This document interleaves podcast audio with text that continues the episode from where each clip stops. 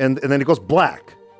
Torgel, see the question Torgel, and then you see Hmm. the eyes of a dog. It's like the colors are not You're right. Oh, because I didn't dogs think don't about have that. the same color spectrum as Yeah, humans do. So it's- th they, they see less colors than we do. So in this first person perspective, where he sees Phoenix being picked up by Ifrit and like pounded on and throat torn out and all this Yeah, stuff, yeah, yeah. the perspective is a dog's eyes, and it's it, Clive is seeing through Torgel. Welcome back to the State of the Arc podcast. My name is Mike. My name is Kason. And this is episode one of our Final Fantasy XVI analysis. Ooh, the game was exciting. released today. Yep. Lucky we are. for us, a demo was released last week with basically the first three hours of the game, Yeah. which is exactly the right amount of time for a first episode, Episode of one. story analysis to take place. now, usually we will do a dev history or something Yes. for the episode one. Um, in this case, there uh, we feel like there's going to be a lot more information on the development of this game that comes out later. Mm-hmm. Um, there is some now, and we can bring it up as as we play. yeah. Um, but for the most part, we might actually end up doing that one last. Yes. That'll be fun. Uh, yeah. Uh, in my sort of history of researching the Final Fantasy games for the retrospective series that I've done, and the the version I'm going to be bringing out later on, that's even more in depth. It's clear to me that what developers say leading up to a game's release can often be pretty different from when it's post-release and they're reflecting on it. And there's a Yeah. lot more information More honest. yeah, more information. honest information. And that's not to say they're being dishonest, but they're No, just they're it's trying just- to sell the game Exactly. leading up to it and Yeah. looking back on it, doing more of a postmortem. Uh, you can get a lot more of the really interesting details. So Yeah. I'm gonna wait on uh, really delving into that, even though there is a lot. There's been a lot of interviews and things like that. Uh, we'll wait till maybe the end of the series or um, just later on in a couple yeah. years or something to really delve into that. So this is the first time we're going to be doing a podcast series where we don't start off with development history and development developer interviews. The Yes. reason we like to do that first is because it's good to understand where the intentions of the developers were when they were making the game Yeah, yeah. so that when you're analyzing it, when you're you know making value judgments and that sort yeah, of thing, critiques. you can do so fairly. Um, so this part's going to be missing, though. You know, we'll still be doing our very best to be Yeah, it's fair to what we research. think the intentions of the developers were. Yes. um, and um, this is also the first time we're playing a game that just, Just barely came, came out, and we have no idea how it's going to end. So Yeah. a lot of uh, as we go through the story, you know, a lot of um, we're we're just in the dark here. Yep. We're completely blind, Yep. and uh, so is everyone in the world. Yep. So, uh, this is this is going to be fun. Yeah. So it's the first time that we've done it this way. Uh, Yeah. but I, I'm excited to see where this goes, and Oh, me hopefully too. it'll be fun uh, to play it through for the first time along with the audience. Nobody knows the answers to a lot of the questions we'll have along the way, and Yep. that's going to be kind of exciting It to will be. Yeah. to search for that, you know, and, and everybody kind of working together in the comments.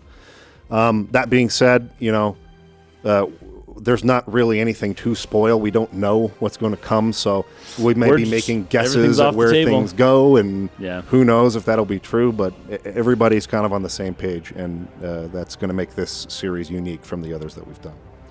Yep. So, you usually have a lot of notes the on very the very, beginning? very I beginning of do, stuff. I do. So Um, let's let's hear it. So at the very beginning, you get this beautiful line here, right? That is, oh, who's talking here? It's Mm-hmm. This either is the king- Clive This talking, is I Clive, believe, yeah. But thirteen, yeah, the older Clive, the twenty-eight-year-old Clive. That's the right. one. Yeah. Uh, he and I didn't write down the exact quote.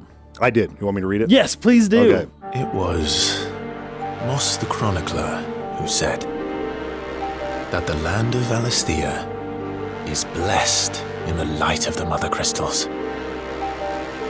And that it was this light which finally led our forebears out of the darkness. Yet, what they saw in the light gave rise to temptation. Temptation that ever lures us back into the crystal shadow. And thus did our journey begin. this is Prometheus. This is the Garden of Eden. So they were blessed with light, and the light led them out of the darkness, right? It gave them wisdom, you could say. It gave them, it was the first piece of technology. It was fire, right? And you think of what fire is. Why was it such a big deal? Like, why did Prometheus give fire? Why was it such a big deal? Fire is the s- power of the sun, right? And when you can make fire yourself, you have the power that the sun seems to possess, right? Trying to think back a million years, right? It's like, wow, like the sun has- has granted us the ability to use this fire. And then you play with it for a while and you're like, oh, fire's cool, right? And then you burn down your whole village on accident because you work reckless. And it's like, ooh, that's what fire can do. Okay. Well, I guess villages back when they first discovered fire, maybe uh, they didn't, weren't making log cabins or anything. but the idea being that fire hurts. It hurts. It's painful. Yeah. If it's used wrong, it can kill people. Yeah. Um, and so this this power of the sun that you get, this is very important. What I'm talking about, because as it turns out, the phoenix is a big kind of part of the game. You, oh, it's not It's here. not on. The the logo of the Yeah, the game logo is of the game. like a phoenix, and then I think Ifrit underneath, right? Yep. So you're blessed with light. The light leads you out of darkness, but then the what you see in the light gives rise to temptation, right? And that's the power of the fire, right? Wow, this is incredible power. This is the first piece of technology, right?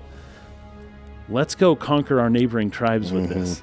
Let's go set like create uh, pyres and and like kill people and execute them using the fire, right? Let's use fire for all kinds of nefarious purposes. And then this says temptation then leads to darkness, and that's kind of the story of what we were just you know what was just given to us. This is the cycle of life. You're given light, it leads you out of darkness. Then the light itself gives rise to temptation, which brings you back to the darkness. And then you have to rediscover the light again, the true meaning of the light. And then it's manipulated and created and uh, destroys things. And then you rediscover the, the truth, right? Or the, you know, the goodness of the light. Um, so Garden of Eden and Prometheus. And what's really cool about this is that the way the game starts out with this, then you see that Phoenix fight. That's Mm-hmm. the way the game starts, is with that fight. You have no idea what's going on. Mm-hmm. But it's these fire beings, it's the Phoenix, which is the sun, right? The sun that dies and, And is rises reborn. again. Yeah. And um, then as the camera kind of zooms out, as this fight is happening, um, and it's in his eyes, right? And he's looking at, at a fire. He's looking at uh, a campfire, basically, and you see it reflecting in his eyes, and he's clearly remembering something that had happened in his past, or that um, that he saw in in the past. Um, so the connection to fire is clearly there. The connection to Phoenix is absolutely there, and then the Garden of Eden slash Prometheus story. Um, it's it's big, and one of the desires, one of the ideas would be got to get rid of the fire, right? the fire's too much. Humans can't handle fire.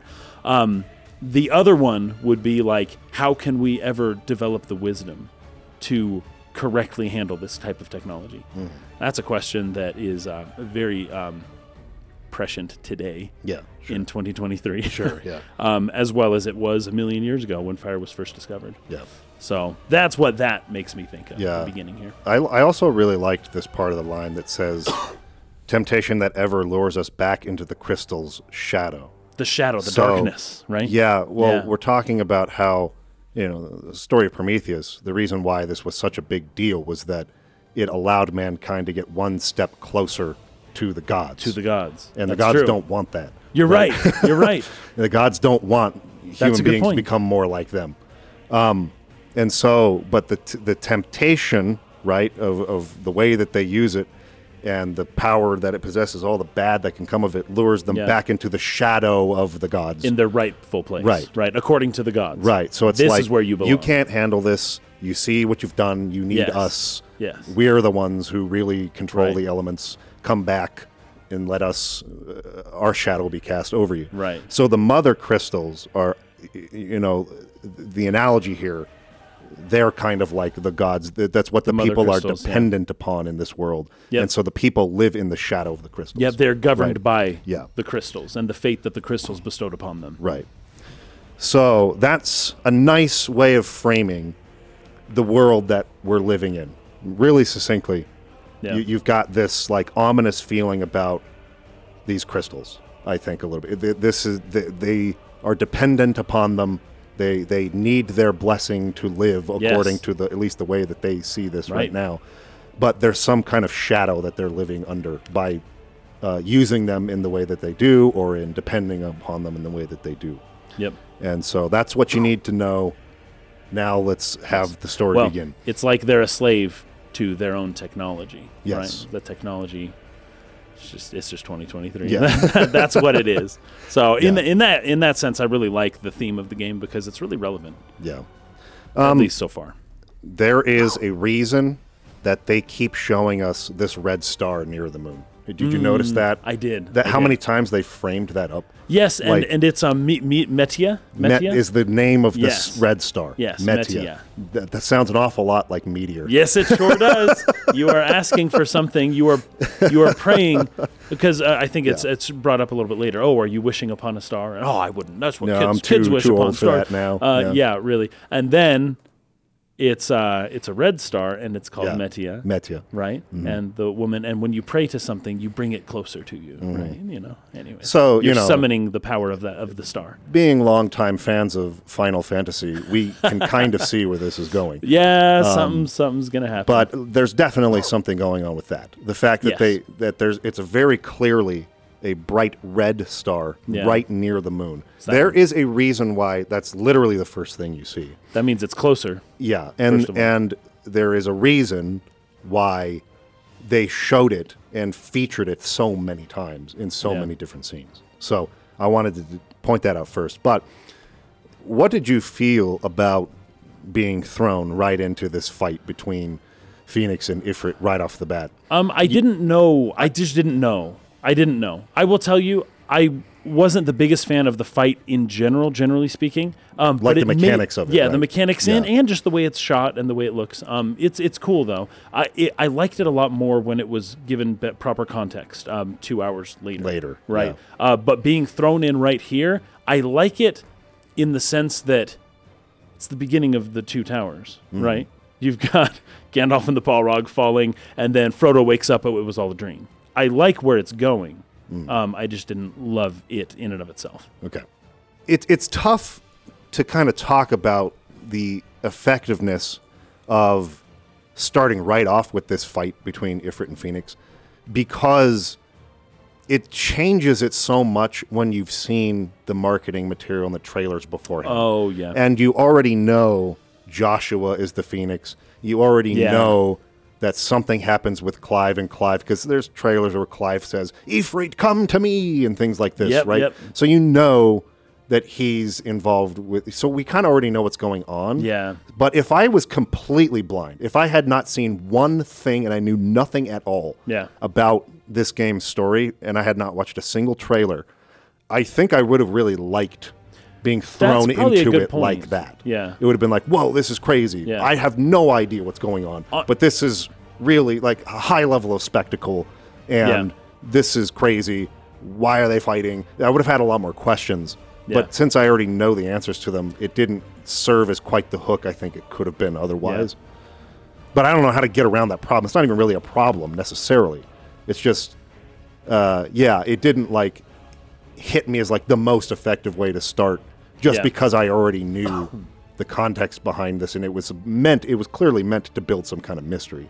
But yes, clearly. Yeah. Um, and that's I guess that's just unfortunate. Movie trailers and game trailers have Ruin a bad habit things, of doing yeah. that because they're trying to show you the coolest stuff the game has to offer. Uh, in doing so, they kind of show you all the cool stuff that the game has to offer.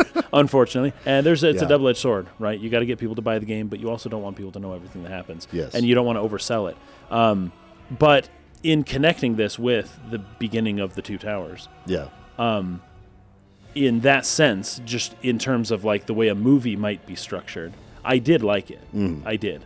Um, and then instead of a dream, it's just a memory, right? Yeah. But it's at night and he's in front of a fire. And you still get, it's still very similar. You can tell that they kind of tried to base it off of. Oh yeah, like that, that was the, the thing I was thinking the whole time. It- Yeah. I mean, especially the shot where it's the wide angle Yeah, in and you like, see the them gulch and they're just falling, falling. down. This this blaze of fire is just Yep. falling down. It's like that's straight out of the two towers. 100%. But um, but yeah, I mean, like it, it works. I think to similar effect in terms of starting out with something visually striking. Yeah. And you go, "Wow, that's crazy." Yeah. And then I, I like how they used the campfire in Clive's eye as the, The transition, transition, point Very cool. Yeah. um, back out into what uh, the year of the realm 873, which is when when we're, we kind of jump forward to that point, right? yeah. Um, And and the fact that you're seeing fire reflected in his eye, or that Yes. you're seeing into his soul, and in his soul is fire. Yes. There's so many metaphors here. Like That's it's a great really point. cool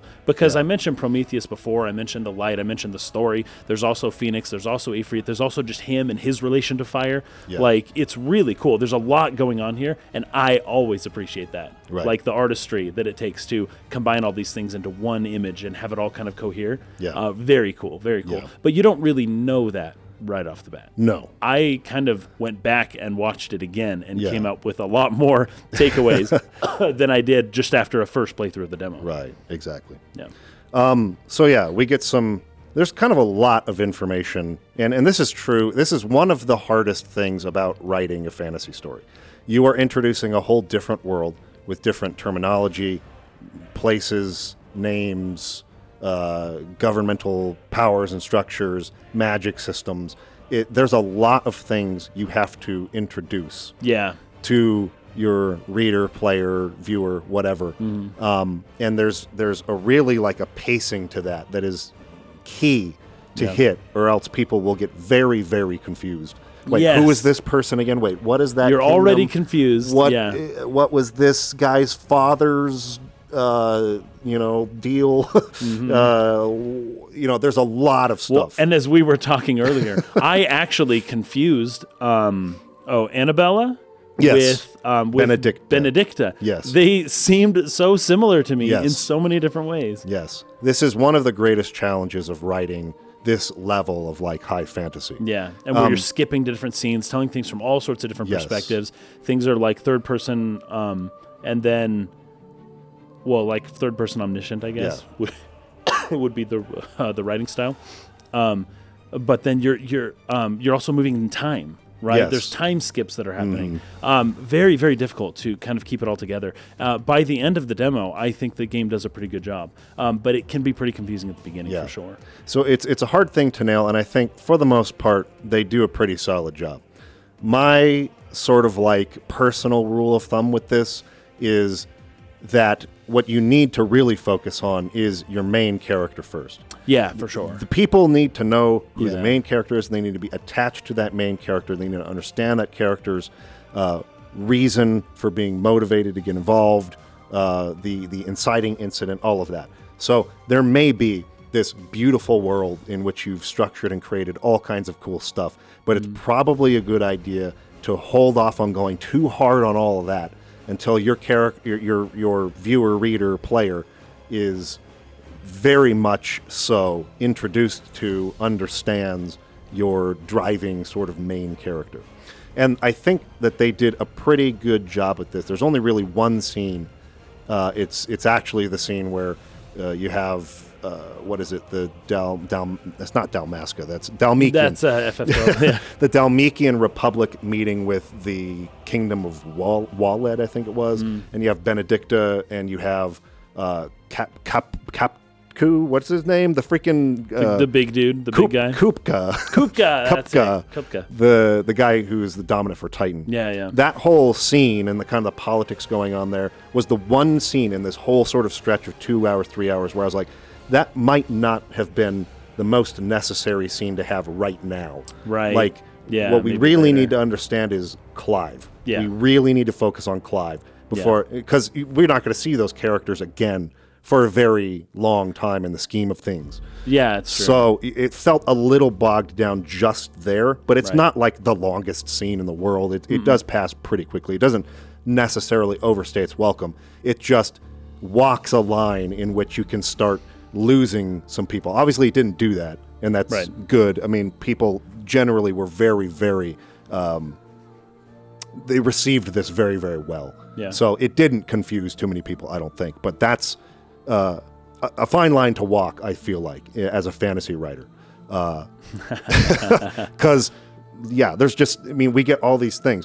The the Nysa defile Yes, the the Dalmatian Nicodophile. Re- Republic, the the Iron Blood or the Ironborn, The iron, yeah. uh, the the Zernitra stronghold. The land of s- You got storm. you got Benedicta and Walled and Kupka and you got like all these different names and places and things and it can be very overwhelming at first. yeah. Um, but they, I think, I think they walk that tightrope pretty well, like all things considered. Yeah. Uh, so basically, what's happening in this first scene is you've got a group of four, seems to be like sort of specially, uh, I don't know, agents or I don't know if that would be the right term necessarily, Like in- soldiers infiltrators, yeah. that their job is to go and take out the dominant uh, from the Iron Blood side of this battle. Yeah. They have a dominant.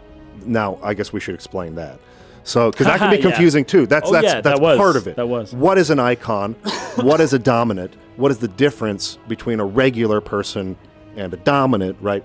Yeah. So the icons are for Final Fantasy fans, people who are familiar with the series. These are the summoned monsters: Ifrit, Titan, Rama, uh, Garuda, uh, freaking Bahamut. Yeah, yeah. All of these monsters, right? The, their name in this game, they call those icons. Uh, icon spelled E I or K O N. So not icon like iconography. It's more icon like in Final Fantasy IX, the girl Um, Yes. Aiko, Aiko, Yes. Aiko Carol, Right. A E I K O. Right. Yeah. These summoned beasts can sort of be channeled through a person who is Hmm. called the dominant. So I Yeah. would assume the dominant is controlling, domin, with the, the term Sure. domin, dominant, dominate, Yeah. right? Controlling the icon. Uh, we see this with uh, Joshua, where we're, we're kind of in his mind, we're hearing his voice, his, his thoughts Yeah. as he's fighting through the Phoenix. So while he's maybe struggling to control it, um, he, he's definitely in control to a large degree of this beast. Yeah. So now there's a kind of a wrench that gets thrown into this with Ifrit and Clive, which we'll talk about when we get to that scene. But that's what the terminology is for icon and dominant. So there's these two sides fighting each other the Iron Blood and the Dalmatian Republic. And the Iron Blood come from the north, right? Ye- I think so. Yeah. Um, yeah. The I, I have a whole um, what do you call it? The active time lore thing that Oh, they have, nice. where you, you can l- read all about different I- things. I- I've seen some of that, yeah. for the Iron Blood that I'll read, and we'll get all the details on them in a little bit. But so these two sides are fighting, and the Iron Blood side has the I, has a dominant for the icon Shiva, which Hmm. is an ice Yeah. Uh, an ice summon, an, an ice summoned beast, uh, which is a classic Final Fantasy summon, right? Uh, the Dalmatian side have another dominant. This guy, his freaking name is so weird. I always forget it. Kupka or something like that. okay, yeah. Who is the dominant of Titan, which Hmm. is like the Earth elemental summon.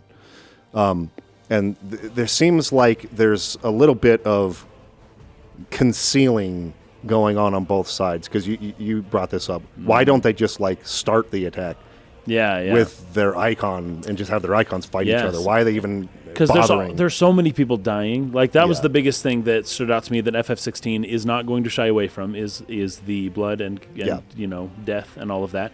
So as um as Clive gets closer to the battle with his kind of squadron, you see this huge group of people like running and fighting each other, and they're just slashing and killing and fighting. And it's not until later that you realize, wait a second, there's these huge titans Yeah. that are gonna fight the battle. What are these? These guys are either getting in the way, or they're all gonna die when the nuclear bomb hits, Yep. or they're like, why are you sacrificing so many people when you could save a ton of lives by just like bringing out your titans, having them fight for you? Right. But there seems to be like a feint or a there seems to be a strategy to this that Yeah. nobody wants to bring out their dominant their icon first that you always want the other side to do it first so that way they don't know where you are and you can make a surprise attack or you can plan accordingly Yeah. w- with your icon assuming you have multiple uh, if you have multiple dominants. I don't really know everything how this all works, Yeah. but um, typically it seems like once one shows up, the other one then shows up, and it's almost like Pokemon, right? Like you want to see what the other opponent does first, Yeah. and then if you go second, you can counteract it a lot easier. Yeah. Uh, so it's like they're playing cards, and while all the soldiers are dying. Uh, they're holding on to their, their dominant because they don't Mm. want to reveal their hand yet. Yeah. Um, and then eventually, it- the dominant himself walks out against the king's wishes. Right. Right. And he's just like, I'm going to go do this. And it's like, no, don't go, don't go. And it's not that he's going to die. Well, maybe he might. He's, he's pretty powerful. It's just that the king wanted to wait longer. He wanted to help. He wanted reinforcements. He wanted other things to happen first. Then he was going to bring out the dominant, Yeah. right? Right. So it's very interesting. I like the strategy here. I like Yes. it. It's not what I was expecting. Yes. I was expecting the dominance would already be out there on the field of battle and that the soldiers would be fighting around them and it would they would incorporate it all like into the battle. Uh, it does not seem to be that way at all. Yeah. So, um, what's interesting here is that, well, we haven't mentioned the tattoos on the face. yet. No, not yet. Um, so, there, but there's three factions involved in this scene. yeah. Uh, you have, of course, we just mentioned Dalmikia and uh, the Ironblood that are fighting. Yeah. But these guys that Clive is with, with the tattoos on the face, if you look at the, if you pay attention to the armor towards the end of the demo from the Empire that comes and sort of like takes Oh, out yeah. all the the the Rosarian, uh, you know, soldiers in in their castle, um, they're wearing that same armor. Hmm. Like the armor that these guys are wearing is the same armor. So these are Imperial soldiers of Sambrek. So there's Hmm. four Imperial soldiers that are there, it seems secretly, and their only job is to kill the dominant from the Ironbloods, Shiva's dominant. Yeah. And the and, and he the, the sergeant makes it really clear. Like, we're only here to do that. Do not kill anyone else. Do Right. not engage anyone else. Do not do anything other than kill Shiva's dominant. Right. And one of the, one of the guys in the squad is even like, "Oh, that's not any fun. Like, what? You know, how we even know she's there?" Mm-hmm. Mm. So that's kind of leading into your point. They're not even sure Right. it, where the dominant is, And or that's- if they're going to use it in this battle, That's or the what. strategy, right? Yeah. That's part of the game. Right. Yeah. So there's some doubt about that. Deception. And of course, he then leans in and says, "It's not our place, Yeah. or our, the the place of our kind to question orders. We just follow them." Yeah. So, and then it, it shows a shot of Clive sort of touching the mark Yes. on his face. And when the guy leans forward to say, We follow orders, his tattoo is very Yeah, clear. yeah. And then we see Clive touching his face as well. And it's pretty obvious. Like, uh, that's the mark of a slave. Yes. So they are slave soldiers. I think it's Yeah. made pretty obvious through that line. Yep. So these are slave soldiers from the Empire of Sambrek. And they seem to be here to alter events or have some sort of hand in how this battle goes, but not in any obvious way where it would implicate that the Empire Yeah. is reaching its hand and sort of trying to influence Yeah. Hmm. this, which is interesting. It's like, okay, what's Sam Breck's deal then? It- It's called an empire. Right. What does right? that mean? You know, exactly which factions, which kingdoms, which uh, belong to that empire. I, I, it would have seemed to me that Rosaria would be because it's a duchy. So, you know, a, Mm, right. a duke and a duchess, they're not kings and They're not the queens. kings, They're servants of, or, or what's the, they're stewards of Oh, sure. one part A region. Yeah. Right. Yeah. And so I and the fact that even Joshua later on says, "Why would the Empire do this? There are allies." Yeah, Would yeah. lead me to believe that Rosaria is at least one part of the Empire Sandbreck, but I don't Yeah. know that for sure. I'm just kind of trying to piece together what we know based on what's been said in the game so far. So Sandbreck is interesting. I don't know what's going on with them, but that's what they're here to do. So they're making their way down, and then we get this scene where we learn all of this stuff up at the uh, what did they call it? The the stronghold, Z- Zernitra stronghold.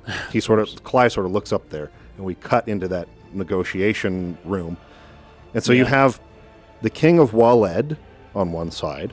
This is Benedictra Benedicta's side, the the woman, and then you have the Dalmatian Republic side where Kupka is. And and it seems that Dalmikia has summoned them there as some sort of allies or Yeah. bannermen or something, saying, Come fight. You Help you us, yeah. swore to lend us you know, your aid in wartime, and they seem to be refusing to do that, Yep. which is Yep. pissing off at least one of the guys.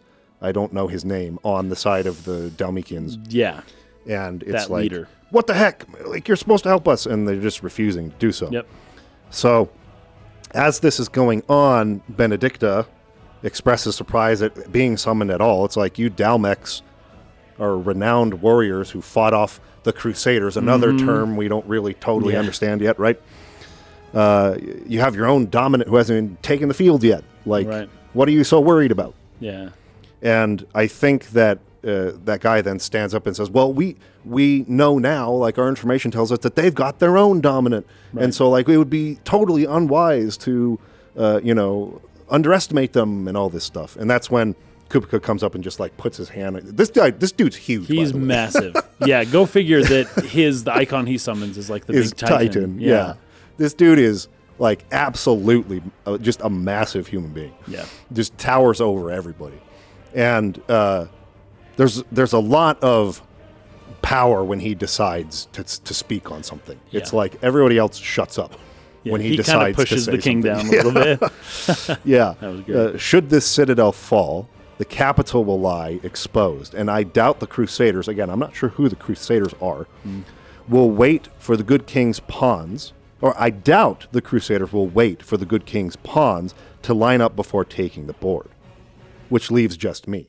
So what he's essentially saying there is if if we don't win this battle, then the uh, capital is exposed to the Iron Blood army. Right.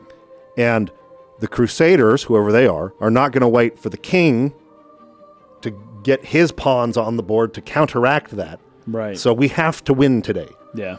The Crusaders will get involved if we lose. So I'm I'm the only one left, which leaves just me. And the Iron Blood will rue the day that they set foot in on Storm. The game is over. So he's going out there to end this fight. Yeah. And then, pretty interesting development. This character Benedicta from the other side of the table Ha, she like Mm-hmm. follows. runs after him. Yeah. yeah, follows him out, and it, we we get a revelation here that there's some kind of maybe under the table or secret relationship going on between them. Yeah, particularly yeah. since they're representing two different. Right. They didn't Factions say here. anything when they were in the room with other people. Yeah. And as soon as they're alone, they're like, "Oh, hey, let's uh, Yeah. let's get together." So this is hinting at, I think, at least on the part of two dominants who seem Yeah. to be subservient to whatever nation, country, kingdom that Yeah. they're they might be scheming something Sure. together. Yeah. especially when they have all the power, when they are the dominants, right? Like, Yep. why would they be subservient when you can just become Titan and smash Yes, everybody? Exactly. So they're, they're, they're kind of weaving something there as far as a question or a mystery. yep. Um, again, I'm not sure we needed that mystery quite yet uh, because we're still not introduced to our main character yet, and we're not going to see anything develop between the Iron Blood and Woled and Benedicta Mm-hmm. during this and part. Kupka until Yeah. way after we get through all the stuff with Clive. Right. So again, this was the one scene, and I'm not saying it's bad. I'm just saying it's the one scene where, upon playing this, I was like, I'm not sure like we Yeah. quite needed that right now when I still don't know all these names and factions and terms and stuff like that. You're kind of throwing a little too much at me right away, and I still don't know who my main character is yet. So yeah. it's my one slight, uh, t- tepid criticism of the intro of this story. But Um, so she then tells him like, "Oh, you have to be careful. Make sure you come back Yeah, tonight." right. And he says, uh, "He says, does the lion need to? What is it? Does the lion take care when he chases after the hare? Yeah. Or do you think me more of the latter? Yeah, Right. right. Which is I thought that line was very good. Yeah. That line gave me some vagrant story vibes a little Yeah, bit. sure. And she's saying, "No, no, you know, of course you're gonna win. You're gonna win." And he says, "That's right." And all I really need is somebody to keep me warm when I'm yeah, done. like Right. says, I'm not afraid of a little frost because he's Yeah. going out to fight Shiva. Shiva, yeah. But I will need someone to warm me when I return, Yeah. which is you know kind of cool. So So little, little innuendo. I Something thought it was going on really there. it was really good though. Really well done. yeah, There's another thing that I kind of skipped over a little bit. Okay. After there's the fire in his eyes at night, right with the campfire. Uh, but then the next day, when they're like, "All right, let's go," he's kind of standing, staring at the sun for a while, for like a long time. mm, I don't know, four seconds. It's a Hmm. Oh long yeah, shot, he though. kind of just walks towards like steps a up. precipice and looks Yeah. out over. Yeah, and but he's looking up and he's looking at the sun basically. Hmm. Now the sun is the phoenix. Well, the s- phoenix symbolize the sun is a symbol for phoenix. We'll put Okay, it that way. Sure. Um, and so it's interesting that he goes out and he's looking up at the sun Hmm. I didn't even think of that. That's an interesting. because he was just looking at the fire, remembering something, and then we see him again and he's staring at the sun. So uh, there's good stuff. I'm gonna have a little bit more to say um, about Okay. that here in a little bit. But the sun is the light of the world, and his name is also Wyvern. Wyvern. Wyvern. They call Yeah, it's, it's like his um, soldier name, code name. I don't know. Yes. It's whatever. You would It call also hints that he might have some secret powers we don't know about. Sure, yeah. like what? You're calling him a dragon or a Yeah. wyvern? Well, and the Okay, sergeant cool. also emphasizes multiple times you are key to the mission's success. Yes. You need to focus, and Yes. you are not allowed to die. you're not allowed to die. yeah. like you can't die. Like uh, don't even think about going there. Like you are not allowed to die in this fight. Yeah, that's crazy. So whatever Clive is meant to do here in terms of taking out Shiva's dominant, like they're relying on him to get it done. Yep. So that is an interesting code name for that reason. So then the battle of soldiers, as they're going around fighting, and these the the four are kind of getting closer. Um, all of a sudden the titan shows up, right? Yes. And it's really cool when he shows up. He's gripping the awesome. cliffside. It's and really At awesome. first I'm like, oh no, he's here to fight us. But then it's like he's so big, he's Yeah. not not at all concerned with Clive and his. No, little he's group. not even thinking He about he's not even looking in that direction. He is looking out, and then Ifrit shows up. Shiva, after, Shiva. Sorry, Yeah, yeah. Shiva shows up then after Titan. Um, has already kind of made himself known. He Yeah. is massive. It's really cool. They sell they sell the scale really really really. They well. really do. Um, you you definitely feel the impact, uh, and and I'm not Yeah. Uh-huh. one like we were saying. I think in the other video we made on this to sort of like. Uh, get swept up in spectacle and special effects. Yeah, yeah. You know, we, we were visual effects artists for a long time. Yep. Um, you know, we kind of know how things are done, and when you know Yeah. how they're done, it's not quite as impressive No, anymore. yeah. But this worked. It was cool. the spectacle of this fight really worked. I, I really felt it. The music was good. The shots were really cool. really. good. Um, it- and and it, like the expression, I, I really liked the facial expressions on Shiva as, Oh, as they yeah. were fighting. You you, you kind of see almost this, like, what's going on internally, what they're thinking. Okay, Yeah. what's my next move?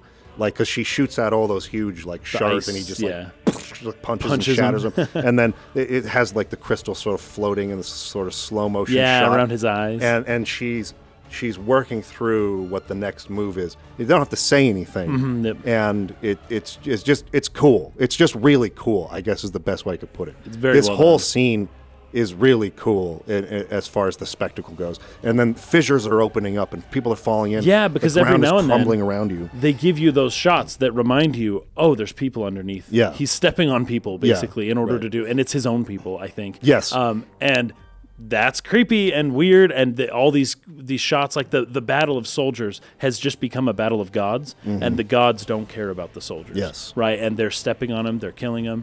And they're, um, they're, it's the gods fighting each other. It's not Yes. the soldiers. The soldiers Right. don't actually matter. Yeah, it's like the soldiers existed in the fight to conceal Just as pawns. yeah, when exactly. are the Titans going to come out, and when, and why, and, Yeah. uh, And how, and where. how will they be used? Yeah. Once that happens, the soldiers no longer matter. Now it's the battle of the Titans. Yep. Right.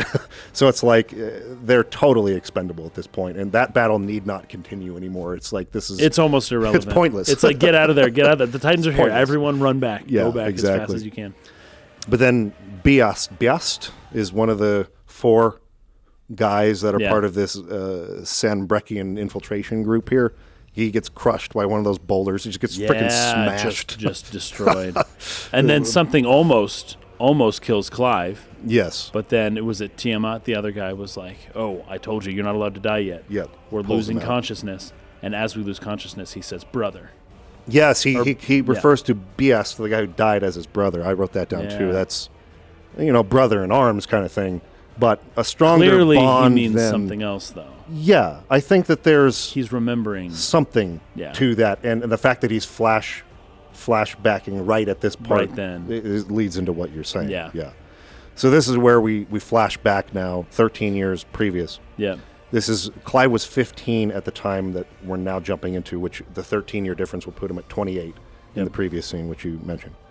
So 13 years earlier, he's he's in the middle of sparring with the Lord Commander of the Rosarian army, um, Murdoch, who's who I guess wi- is serves as some kind of mentor for him in terms of as a soldier. He Yeah, teaches teach him him to fight. how to fight. but also kind of is a is a guard, a protector. Yes. And so this serves as a tutorial for the combat. Teaches you about how to attack, how to use your fire uh, attacks, and e- even like the Phoenix ability that he has. Yeah, Right. So, um, yeah, you've got Yeah, it's very cool. a couple other characters they introduce here Joshua, who is Joshua. Clive's younger brother, and Jill. She's obviously good friends with Joshua and Clive yeah.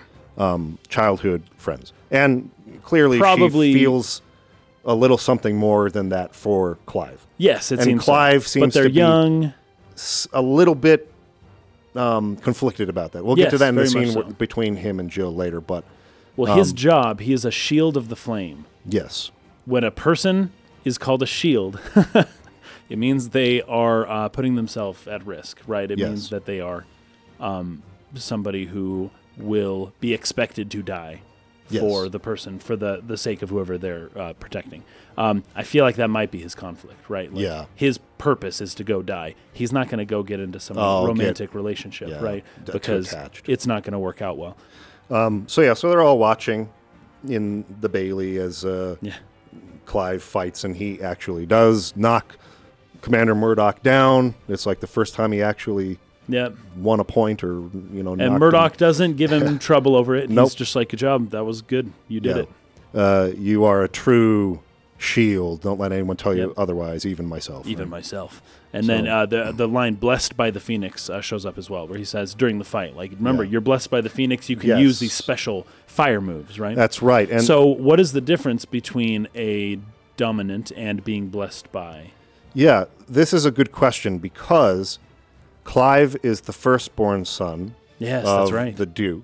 And Yeah. and whoever the Duke is is meant to be the inheritor of this power, being the dominant of the Phoenix. yeah, And what was interesting is that not only did Clive not get accepted by the Phoenix, so he was rejected by it, but he still was Yeah. blessed somehow. Yeah, he still yeah, has he- some power, some inner flame within him Wonder with how the that Phoenix. works. But he wasn't accepted as the dominant of the Phoenix. Yeah. And neither was Elwin his father. yes, that's I true. really liked the reveal of that a Yeah, that little bit was good. later on between uh, Elwin and, and Annabella in, in their scene. But yeah, I'm. This is something that's still maybe probably to be revealed. They're probably going to work up and build more, Yeah. uh, you know, explanation behind this. oh, but- it sounds like Velhard is saying that Joshua lets him borrow the phoenix powers. So it's Joshua who blesses Oh, Clive with the powers of. that's the Phoenix. interesting. Mm. It's very Did, interesting. did you read that Velhart in one of the like active time lore things, or is that something that's been revealed in the game, or is that just like information given outside of the game by a developer interview or something like that? Um, but that's that's that's an interesting point because at the yeah the developer said it. so Developer that's said it, Why I don't know it because Okay. I didn't read all wasn't the in the game. developer interviews, but.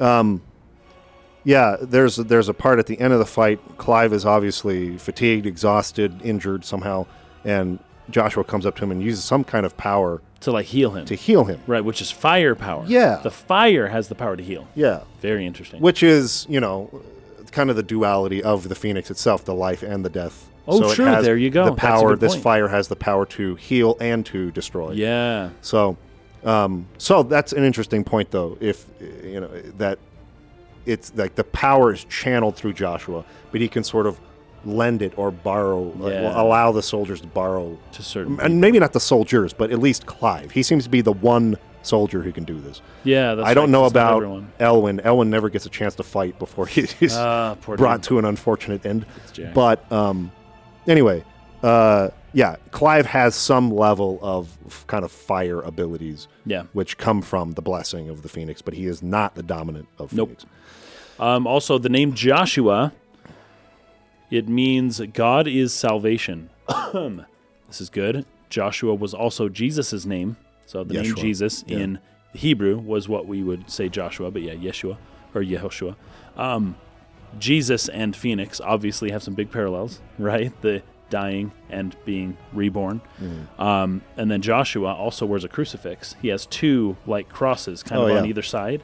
of his red clothing. Uh, yeah, of his red clothes. Um, so not all I don't know. Joshua is um, whatever happens to him, uh, we will likely see him again. Yeah. that's what I'm going to say about that.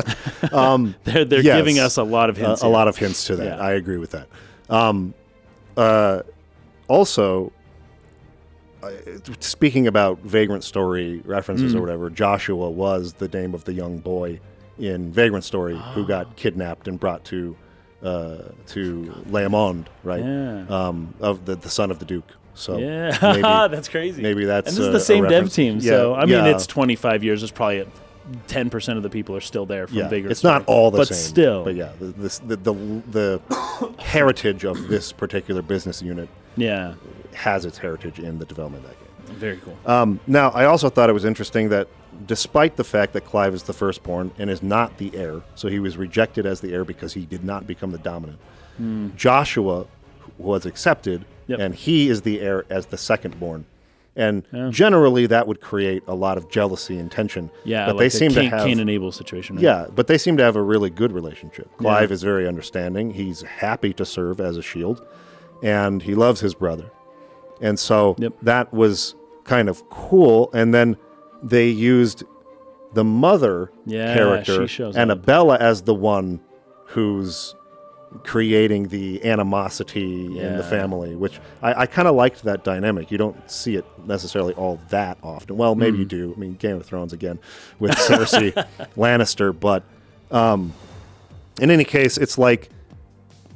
I, I was almost it was almost to the point where I was confused. Like I, I, I almost couldn't believe that Clive was her biological son. I was like, Yeah, I wait, know, that is was difficult. Clive actually like Elwyn's first former wife's Ah, child or interesting. Hmm. something?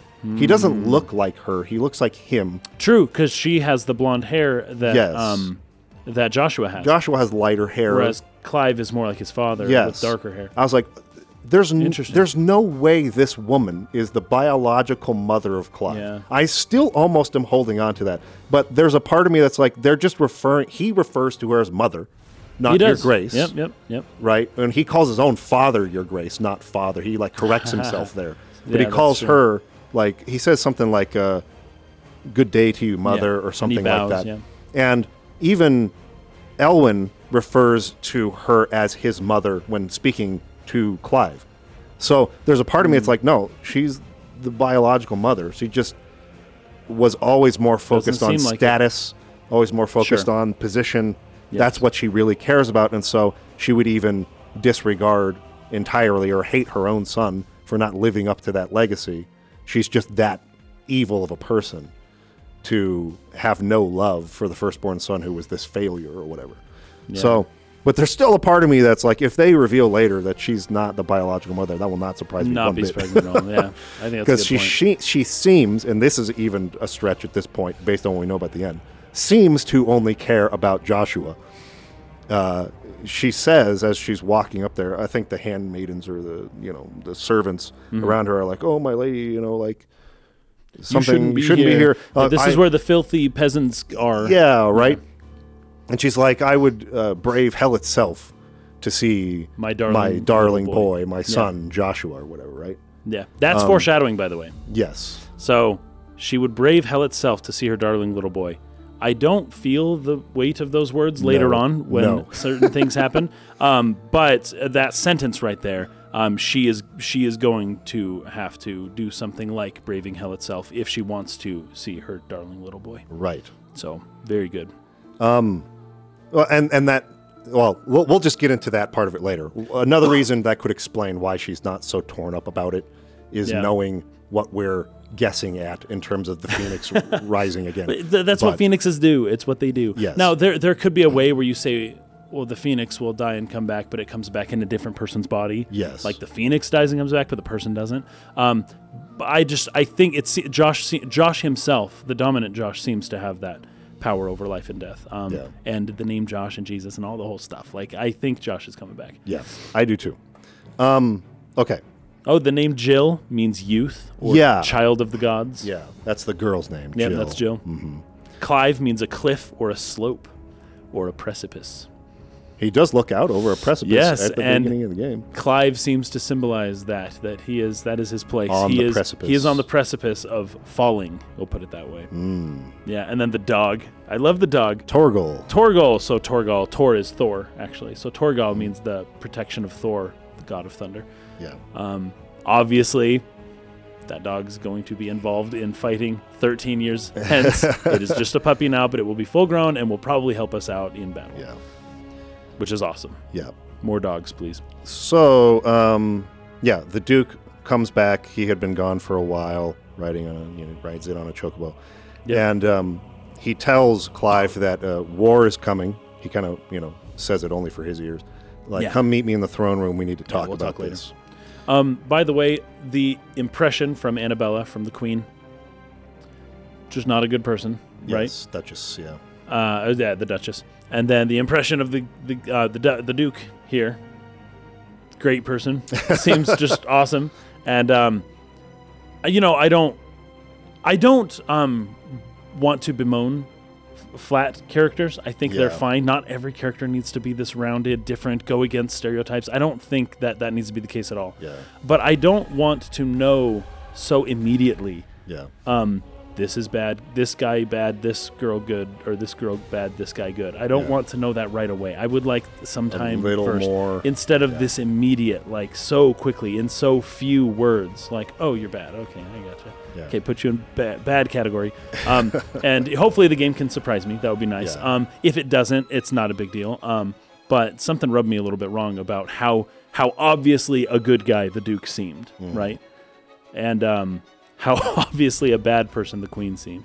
yeah. Uh, life tends not to be so absolute. black and white. Yeah. Yeah. um, yeah, I- I, I think I feel you on that. Um, So there's a scene before Clive gets to the throne room where, and I loved this actually. This is one of the things that stuck out the most to me in all of this sort of 13 years ago scene Yeah. was as he's making his way there, there's a servant coming down who sort of drops an apple on Yep. the ground, and this guy has the same tattoo. Yeah, the I thought slave. that was really effective because Yeah. we've already seen this tattoo on Clive Yes, later. and it's already been hinted this is for slaves, yes, and now we see. and it so again. now we see one, and you have a totally different feeling now about Yeah. this guy, right, right? And and what does you know, what is this going to mean for Clive coming up in the story? Right. It's a really nice use of a symbol to sort of foreshadow Yep. where this is going, but also just like a, a mystery about who are these slaves and what does that tattoo even represent, and uh, what is their role in the society? Obviously, Mm-hmm. other than being some kind of servant or slave or whatever. Um, why the brand? Why the tattoo? What's special about them? Yeah. And this is what's coming for the character. So like, I'm more intrigued by it now. That, that was a big question that came to my mind. Yeah. It's like, okay, I want to know more about that. Um, a thing that I'm always interested in seeing is uh, just the the general concept of reciprocity, right? Yeah. you get what you give, you receive, you know, Yeah. and um, the way he treats slaves, knowing now that he is going to become a slave himself, Mm. the way seeing the way he treats slaves is uh, well, it's it's nice of for your protagonist. You want to see your Yes. protagonist acting this way, um, and it does give some kind of hints as to what's coming in the future. Um, his life is going to be something. He's going to live the life of a slave for a while. Yeah. But um, at the very least, you know, when you say what goes around comes around, a lot of times people will come to this realization, oh, I shouldn't have been so mean. Um, but because he was good to the slaves, um, he the slaves may be good to him back Yes. um, at some point in the future. Yeah. So there's another foreshadowing element here Yeah. that it, it's a good thing that he was, uh, you know, a bit kinder to the slaves. He had no foresight that he would become one, but we know he will. Yes. And so this is a story element. I think another way to look at that uh, concept too is that even being kind and generous to the slaves is not an excuse for owning slaves. Ah, well, I don't know if it was Uh, And- his slave or his father's well, I mean, this slave. is a this is a system he's born into. Yeah. But what I mean is like the, um, what do you call it? Uh, the, tolerating, or, Yes. or, or or sort of like abiding this system, not being more outspoken about it, not doing more work. Not that he had that much power, anyways, Right. to change it. Um, you know, it's not not going far enough. Like I you're see. gonna you're going to eventually get the other side of that coin as this noble who lived the privileged life. So, in a sense, he could have had a say in possibly abolishing that system, but because he didn't, he now has to live in it. Sure. Now th- Interesting. that's Very of course interesting. not like perfectly fair because Yeah. not only I mean he's a noble, but he's a sort of like scorned Yeah. uh, son of a duke who was a failure and lost his inheritance. Right. So it's not like he has power at all. He's basically just one of the soldiers. Yeah. But he just happens to be the duke's son, and so he's going to be Joshua's protector.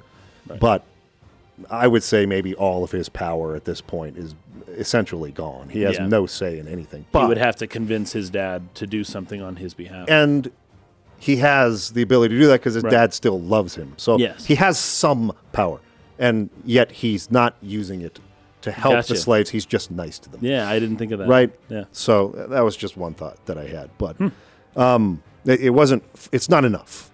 It's not enough to just be nice. You have to, you know, work to actually help these people. Yeah. Okay. Um, so make your way to the throne room. Uh, do the territories fare any better? He asks. Oh, I guess uh, first of all, he bows and he continues to call his father your grace. Yeah. And this is when he finally says, like, er, or- Your or mom's not Owen here, yeah. She's not here. Like, you don't have to lick my boots anymore. Now, this funny. this in and of itself, this whole line suggests something really interesting. He's the duke. Yeah. Yet, whatever she has dictated about how Clive should act in the presence of the Duke is Supersedes what him. Elwyn Now- and Clive actually abide by. So she's she has more influence in at least some regard as to the life Clive lives than his own father has. You know, this is a well kept secret from the world, but I'm going to let everyone in on a, on a, a well kept secret. Um, when the queen is the wife of a king, she has more power for to do what she wants. When the queen is not the wife of the king, meaning the queen is now the head of the state, she actually has less less power because the head of the state needs to. Um, uh, needs to manage the desires and wants of all the other nobles around him. Yes. And needs to do it properly and can't actually do whatever he wants to do. If he wants to stay king much longer. Yeah, exactly. it's like yeah, exactly. If he wants to stay king, then he he can't do what he wants. He has to do what the nobles want him to do, right? Yes. Uh, at least the majority of them, and there's factions and all of that stuff. One of them being the queen. She will whisper in his ear. She'll tell him what to do, and he will then have to decide whether or not to take that input, just like a lot of the other nobles around him. But he won't actually have. Um, much input for his own, like what he wants to do. Yeah. The queen has more sway over him, over his life, than he has over his own life. Yeah. Um, but then when the queen becomes the head of the state, she basically loses that power the power to be kind of in the back seat, to kind of manipulate things from behind the spokesperson, from behind the figurehead, and to not be seen as responsible um, in the end. But when the queen becomes the head, now it's the queen's job to manage all of the nobles and all of the keys and what everybody else wants and doesn't want, and just to cr- try to quell rebellions and pick factions and all of that stuff. Doesn't actually get to do what she wants to do. Um, so there's a way of looking at this, specifically this event, which is a very good representation of it, where the queen has that sway over the Duke, and the Duke is merely trying to manage the different people who have sway over him in different ways. Yeah. Um, and then the Queen is, or the, the Duchess is one of those uh, nobles that's trying to get him to do certain things. And he'll make concessions and he'll do certain things, conceding to the people around him, the Duchess being one of them. Okay, so that is a sort of secret about part of the way that the world works. Um, that uh, is not often talked about, but you you typically don't want to be the figurehead in charge of everything. It would be much better to be the secret power behind the figurehead Yeah. for when things go wrong. Yeah, the one pulling the strings. Yeah. Um, I mean, you bring up a good point, particularly with arranged marriages, which were almost always done for the sake Politically. of alliances. Yeah, yeah. So he, Elwin, as he says later in the scene with her, his father, I think, was the last dominant before Joshua, and he did not inherit that power. yeah. and so he considers himself really uh, only uh, uh, warming the seat. He's warming the seat He for wouldn't Joshua. have been the Duke at all had his father not died early, like Right. died before his time. But this brings up a question. So he didn't have the power of the Phoenix, but he could pass it down still. I It guess seems. so. It's it's in the blood somehow, but the Yeah. Phoenix chooses uh, uh, somehow who to select, and and Clive was rejected, and Elwyn was dr- dr- uh, rejected, but Elwyn's a sick name, by the way. Yeah, but uh, Joshua was accepted. So uh, obviously he is trying his acceptance or tolerate tolerating uh, his tolerance of Annabella is probably in service to whatever alliance that marriage formed. Yeah. And if he like just doesn't listen to her, doesn't take her input, doesn't do Yep. what she wants, that would cause problems that this alliance created. The alliance was there for a reason. It's not just like, oh, we're connected now. Cake King, keep doing whatever you were going to do. Sure, Right? yeah. It's like, no, the alliance is connected. Therefore, King, you have to do certain things. yes. Yeah. So that could explain why, you know, he allows her to treat him this way. Yeah. Allows her to treat Clive this way, even though he doesn't like it. Right. And why they both, in her presence, will abide by whatever rules uh, or etiquette that Yeah. Clive is supposed to have in the, the presence of the Duke and Duchess. So, um, anyway, Clive asks him, Do the territories fare any better? And the response from Ellen most lie under a pall of black. In these few mo- uh, these few moons, the blight has taken nigh on all the northern t- reaches. It is only a matter of time before it crosses the border. So there is some kind of blight, A some blight, kind of a plague, a- plague yeah, blight that is a scourge. coming from the north Yep. and sort of like expanding. And they've been keeping watch on this from the border, Hmm. but it's getting to the point where it's it's now crossing. It's only a matter of time before this is going Yeah. to infect our realm as well.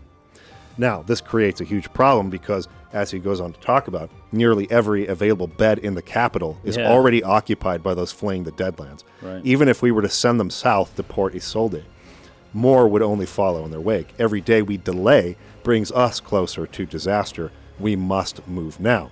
Okay, so move where? Like, how are you going to solve this problem? Answer comes from Clive against the Iron Kingdom. And so there's a moment of heaviness. There- There's a pause. There's a beat there after that as he's making the right implication. We're going to war, Yeah. not for any other reason than self preservation. It's like preemptive. almost. Yes, Yeah. because this blight is coming. Yeah. And we need something to deal with that. And it doesn't belong to us.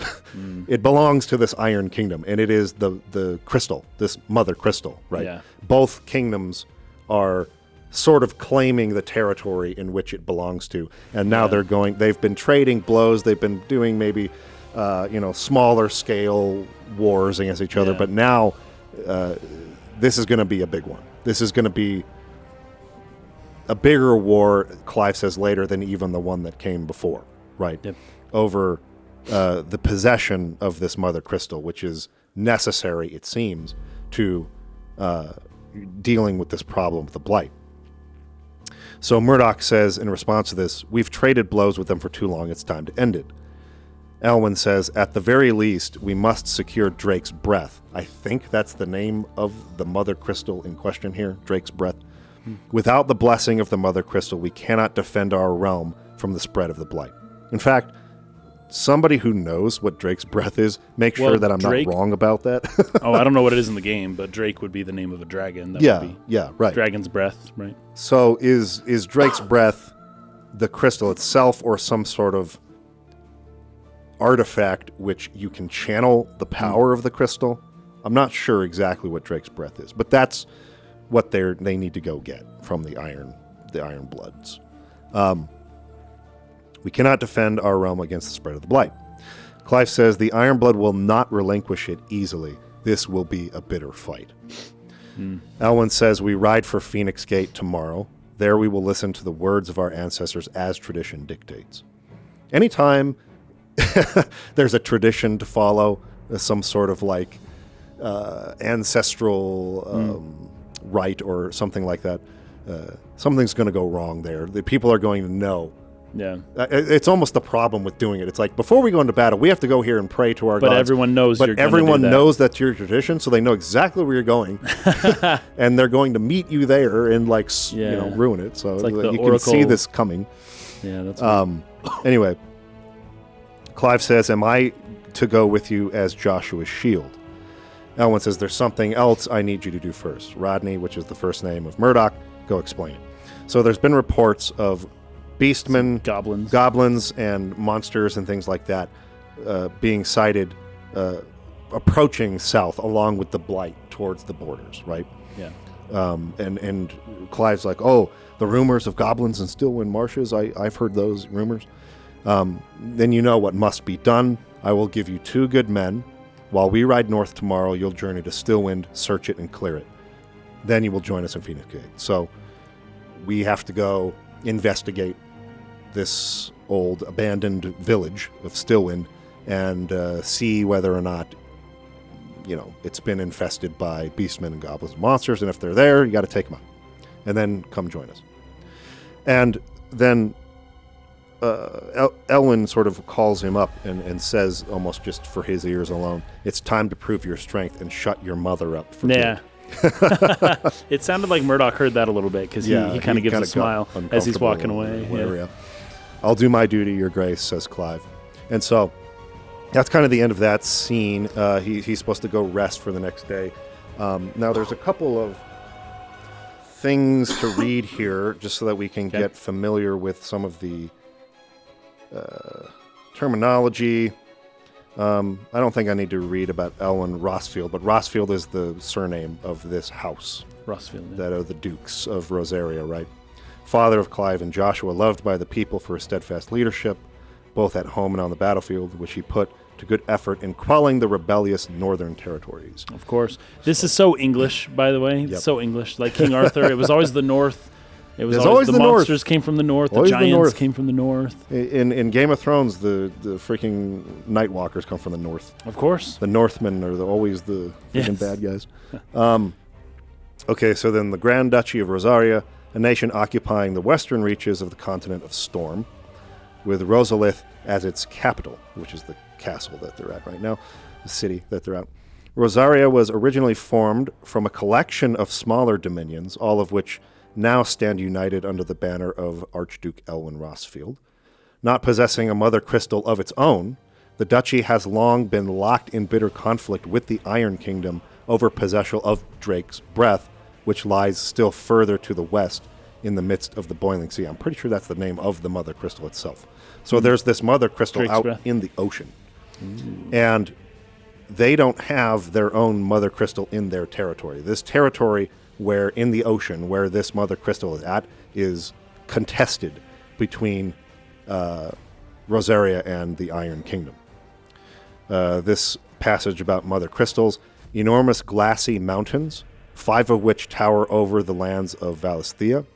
They are the source of all the crystals that the people of the twins rely on in their everyday lives. We've seen that a couple times now, where like that one guy brought up a, like a water crystal and put it over the Yeah. goblet, and water like filled up the Yes. goblet. These Yeah. crystals that the people use are, I would guess, mined or sourced from, From the the giant mountain. mountain Yeah. mother crystals. Now, I really like this concept uh, because one of the one of my favorite pieces of trivia for the Final Fantasy series, I will be bringing this up again on Tuesday, um, Mm-hmm. is that the mountains in the first Final Fantasy game. They're all white. Yeah, They're not that's like brown in color, like normal mountains. Yeah. And this wasn't one of those like limitations. You can only have a certain number of colors. You know, this is an 8 bit console type of thing Yeah. it was purposeful because as they put kind of their black lines through the mountains, what this would do on a C, uh, a CRT TV is it would sort of create this like bleed effect of color, Yeah. and you'd get these pinks and blues that would sort of come through the CRT Yeah. from that white. And the whole point of that was to give this effect, which they could not create otherwise, um, of it being crystalline mountains Yeah. that had like these, you know, this refraction of light and these glinting different colors coming through them. And so here we've got literal mountains, which are the mother crystals. And this Yeah. is the image that we have That's so cool. kind of Yeah, back, back here. There's this giant crystal behind, the behind castle. the big, the big Yeah. castle there. So um, I kind of like that as sort of a callback to the original Final Fantasy that they, they have these crystal mountains, and that the source of all the world's magic kind of comes from these things, and everybody relies on them, um, basically to survive. yep, 'twas a So- gift, gift from the gods, or a curse from the gods. Yes, right, which was kind of what the intro text was hinting at a little bit there, which we Yeah. touched on. Uh, so we got this other one, the Iron Kingdom, also known in the local tongue as Her- Heron. Heron. The Iron Kingdom is an archipelago nation situated off the west coast of Storm, with its capital in Craig Loigst. The mother crystal drake's breath rises from a volcanic island situated just within or without its borders, depending on who you ask, and has been the object of long-standing conflict between the Iron Blood and the neighboring duchy of Rosaria. The Iron Kingdom's inhabitants shun any contact with any contact with outsiders, which has given rise to a unique, if largely inward-looking, culture. Um, So it was interesting that also in the first scene when the Iron Blood are fighting against the Republic, um, one of the guys again with Clyde talks about them as if they're more beast than than man, Ooh, yeah. right? So they're they're a very um, what'd you call it? Uh, isolated, uh, almost secretive sort of culture. They don't uh, associate with any of the others of the mainland. And so there's some mystery surrounding them, but they definitely don't want anyone messing with their mother crystal. so that's what's about to happen. Uh, Rosaria is about to declare war and just go take this thing by force. Because Yeah. if they don't, the Blight's going to overrun their duchy and kill everybody. So that's kind of the situation we find ourselves in here. So I don't have a lot to say about the next section. Well, I guess there's a couple scenes first. We have the scene with uh, Elwin and Annabella. Yes, I only Um, have uh, one thing to say about that one. Okay, go for it. This was good stuff. So basically, she's trying to like talk to him about how like why do you like Clive so much? Like it's not a big deal. And this Yeah. is where he reveals that I don't have any, m- you know, um, I'm not a dominant.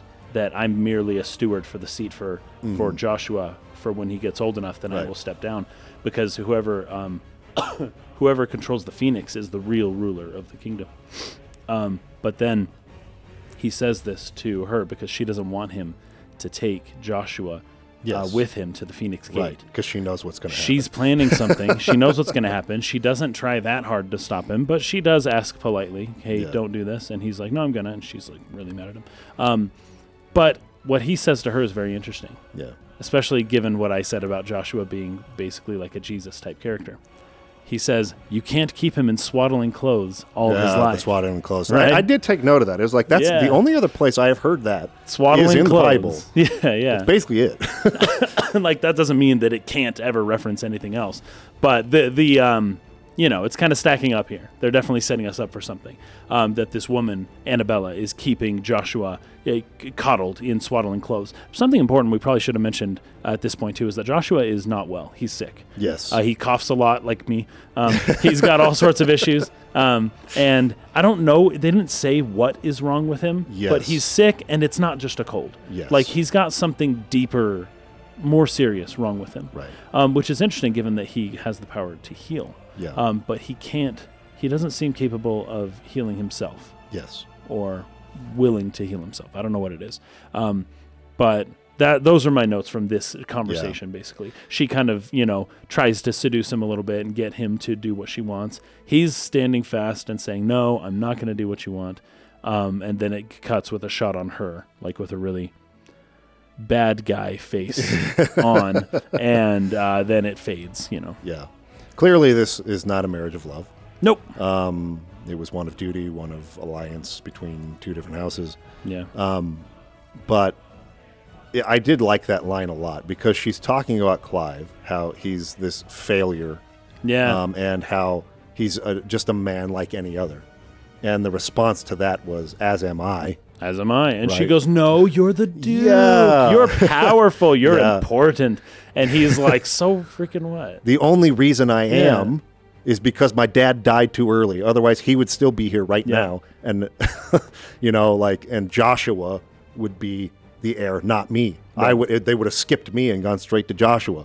which she wants because a queen would have more oh, well a mother would have more sway over her son than her husband i don't know if that's Yeah. totally true um, but in this case it's definitely true Yes. she does not seem to have much sway over um, over the king uh, the duke Yeah. um, but she would try her chances with with um, with joshua and she would probably have a, a much greater sway over joshua Yeah. than she does over the current king which is why she kind of makes a little plan and decides to do some things Yes.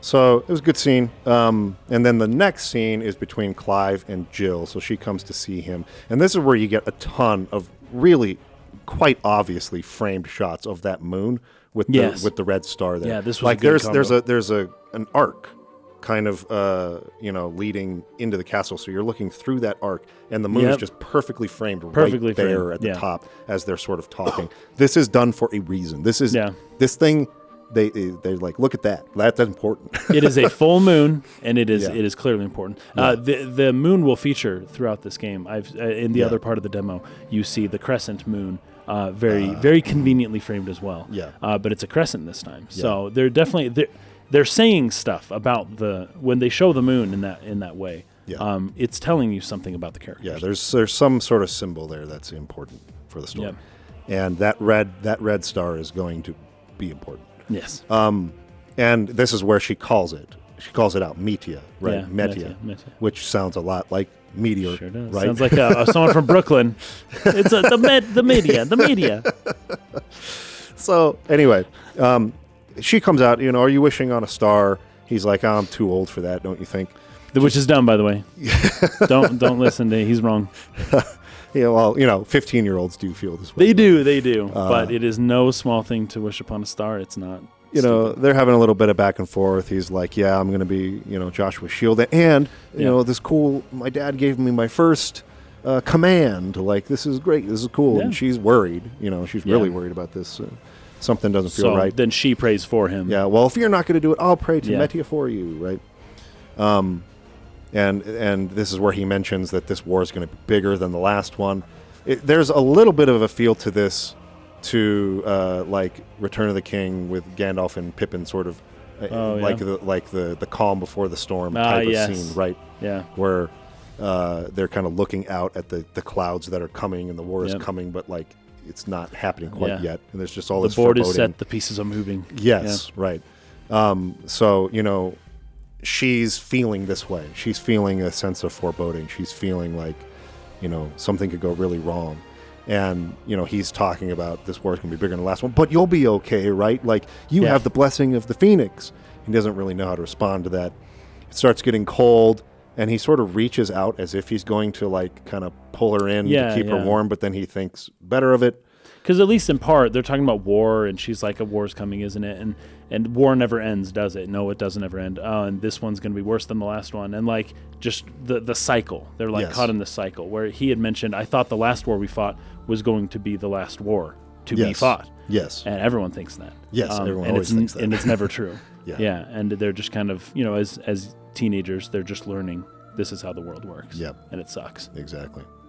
Uh, and then the next day, i- i- they're setting out. Um, we get introduced to the two soldiers who will be accompanying Yeah. Clive, and their names are Wade and Tyler. Tyler, and uh, it's it, this is too obvious a thing for the developers to have not thought of it. Biggs. but yes, everyone's like, why are they not called Biggs and Wedge? Like, Biggs why? and Wedge. I don't know why. Clearly, there was a, a, a purposeful choice to not do that because it is literally too obvious. Wade is almost Wedge, almost. but Tyler's, Tyler's a not even close. bit too too different. But yeah, Yeah. It, you kind of think like uh, this would be the right opportunity. Th- these are exactly the character types that would be named Big and Wedge Yep. in a classic Final Fantasy. In a game. classic one. Maybe there's going to be They could have other done a- characters later Yeah, okay. because there's Yeah, yeah, who im- knows? more important characters in Final Fantasy 14 named Biggs and Wedge. They're not like part of your group at the beginning that just die The throwaway like the characters. old Yeah, yeah. games were Yeah. Mm-hmm. they're like more important so maybe they're saving more important characters to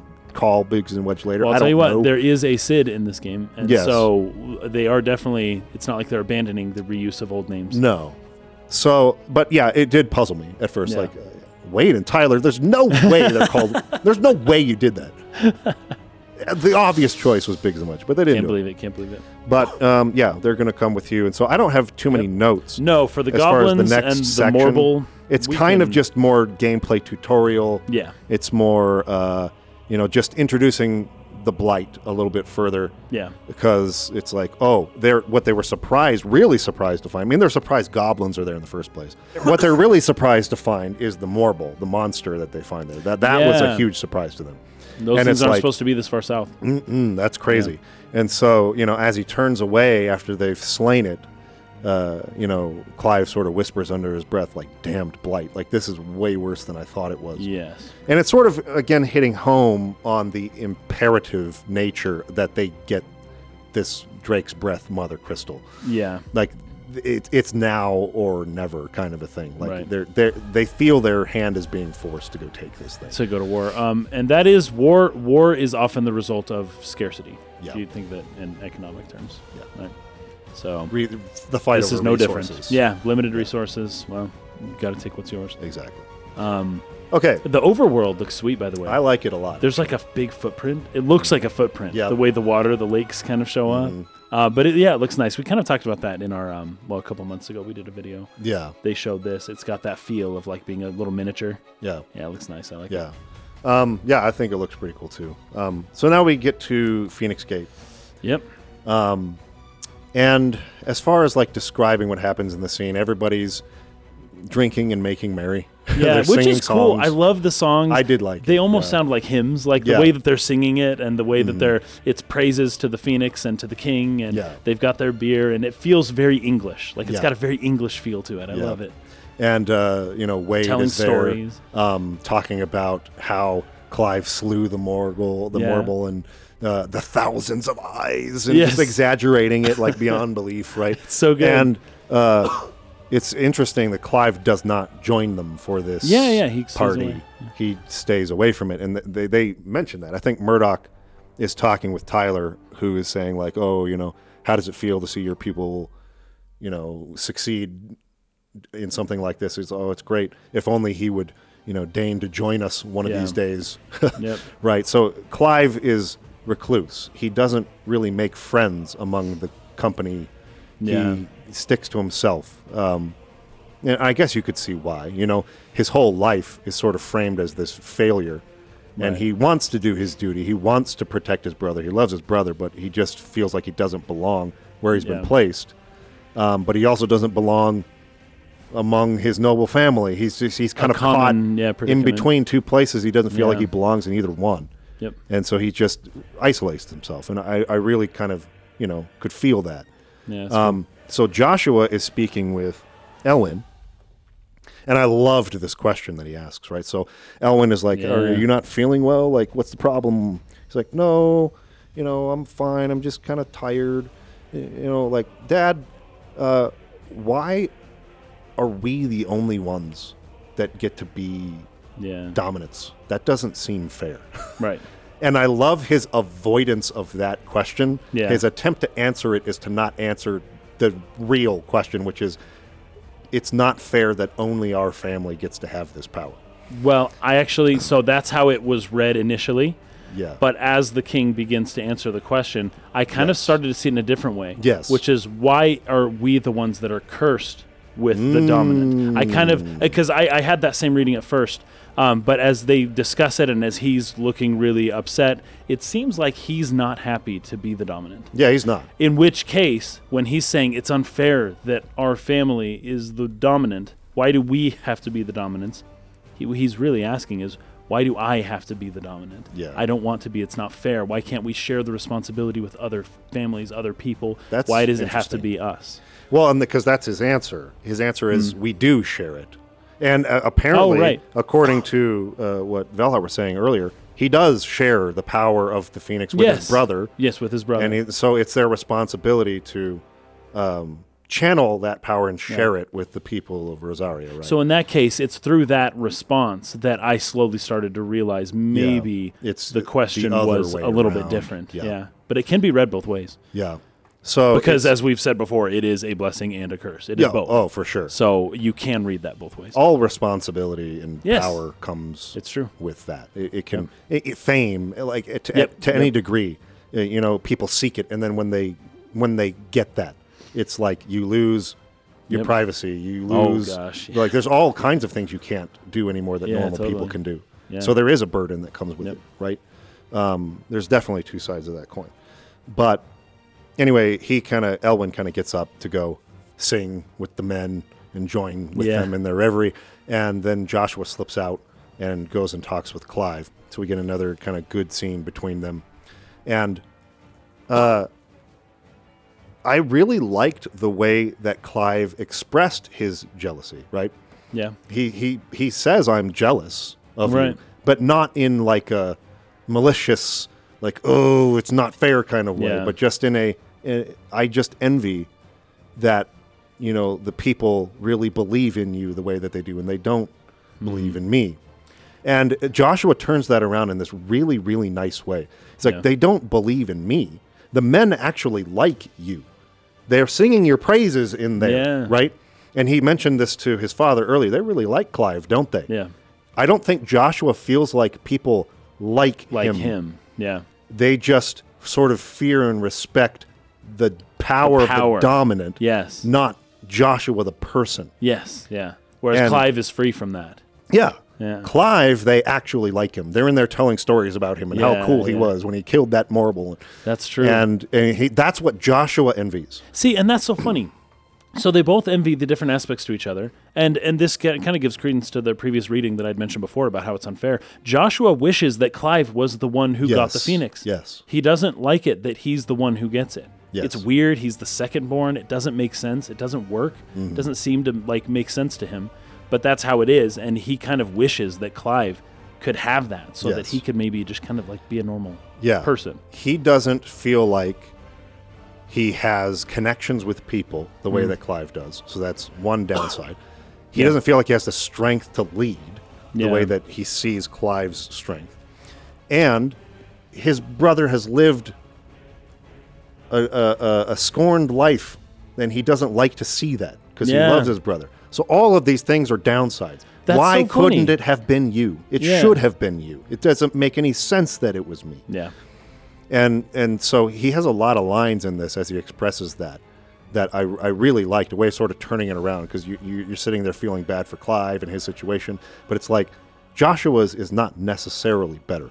Yeah. In some ways, Totally. it may even be worse. it's all it's a i mean it's a similar thing to what i was saying about the king queen relationship right like what would it- what would it be better to be the dominant itself or to be kind of like the person next to the dominant Yes. like and and joshua of course clive is like oh i'd rather be the dominant but as the dominant joshua is like no freaking thank you please Yeah. like somebody else should do this it's Yeah. way too much on me i'd much rather be the friend of the dominant or the brother of the dominant than the dominant himself Right. there's there's just too much there. It's it's like his agency is gone, Mm-hmm. and this is this is how a lot of the like this is probably how the duke feels. This is probably how the king or the emperor or any of these people feel.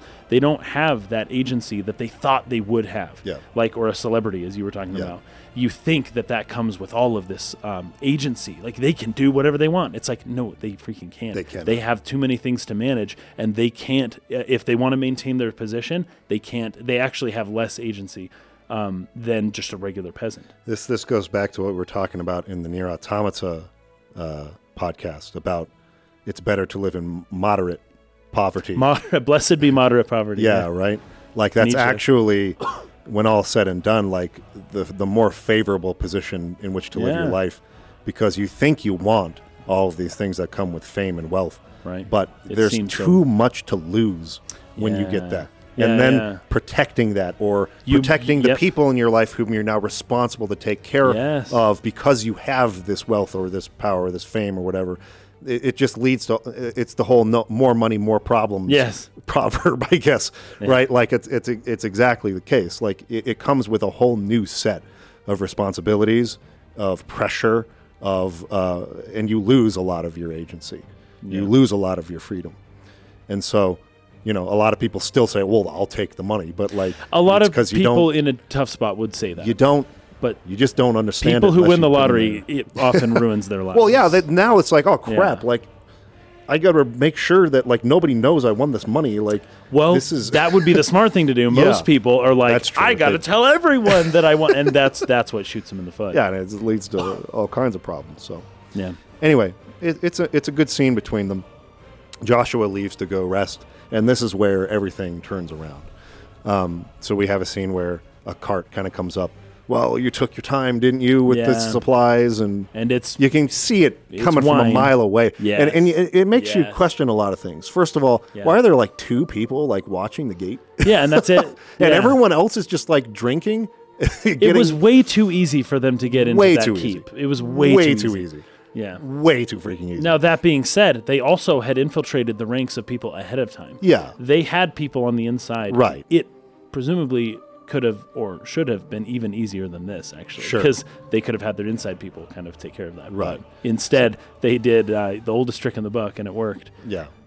This is the, anyway. Yeah, yeah, it's the, yeah. You're right. Convenient. Like they, they have the you know the armor of the Rosarian it would have been soldiers better if they had their infiltrators open the gate Yeah. than to do it the way that Then they then did to, to it. slit the throats of the dudes. Yeah, it's Yeah, like, yeah. We put our agents in position to open the gate. There you go. I would have liked that. Wait, that's a great better. point. I would Yeah. have liked that way Much Instead, it's like, oh, we like our wine so much that we're willing to like, even though it's a night delivery and I can't see your face and I don't know who you are and my torchlight doesn't reveal much.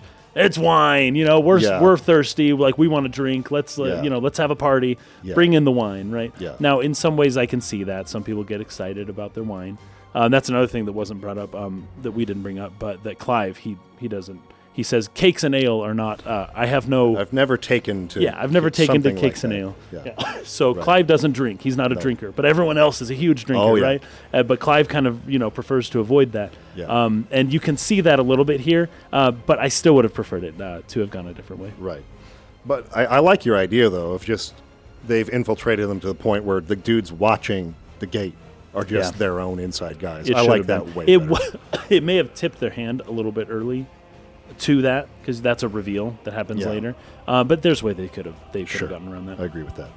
Uh, but they get in. Uh, all hell breaks loose. A Yep. bunch of uh, uh, soldiers from the Empire arrive and start slaughtering people. You kind of take over Joshua's point of view now at this point. So you're playing as Joshua as Wade comes in and says, Oh, like, your grace. Look, we got to get you out of here. And so he's got some fire abilities and magic and stuff. But yeah, it, it takes a lot out of him. Like, clearly, Yeah. it like it, he has to like recover for a second after Yeah. you've used a spell and so there's some whatever his illness is that he's got it's like really affecting him but, But he's he's powerful too. yeah so they make their way they finally meet up with ellen and clive everyone comes back together it's like okay you guys head over there well you know they're chocobo to the stables like um, this i don't know who was supposed to meet them there and then you get out and then i'll hold the enemy here while you make your escape and joshua no no you gotta come with us like i can't just leave you here and like no this is my duty like you were saying earlier to die for uh, Yes. for as a shield of That's his the whole dominant right That's his whole purpose of he's life. Yeah. ready to fulfill that Yep. so you break away from them, uh, Elwin and uh, Joshua, who go to the stables. You take over as Clive for a while. There's an awesome boss fight here against a dragoon, Yeah, one of it's the cool. Imperial dragoons. I loved that shot. Yeah. where it just sort of like you, you take out like a bunch of soldiers, and then it kind of pulls up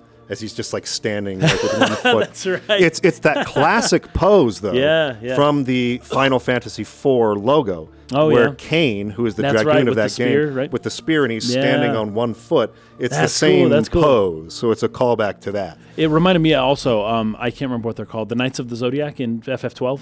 Yes. Kind of a Yes. similar thing. Just Right. you've got just the way he's dressed mostly, Right. but the the dragoon kind of look and the Yeah. yeah. The Empire. uh, The Empire in Yes. Final Fantasy 14 also has that same. They all have lots Oh, of really? masks like the judges. oh the in judges. Final that's Fantasy who I'm 12. thinking of. The judges. Yeah. So yeah, they've got a similar look to them. But so y- you're doing this battle, and then there's a couple of things that happen here. There's some like headaches that are bothering Clive, and he looks out and he sees a robed person, someone Yeah. with like a hood on, That's right. right? And he's like, "Oh, what's going on?" And But he's- he didn't Uh, he's- really see that person, right? I, that's I don't know. so Clive, you know, he, he he's having some kind of like pain, headache. He sort of like passes out almost a little bit when he when he sees this.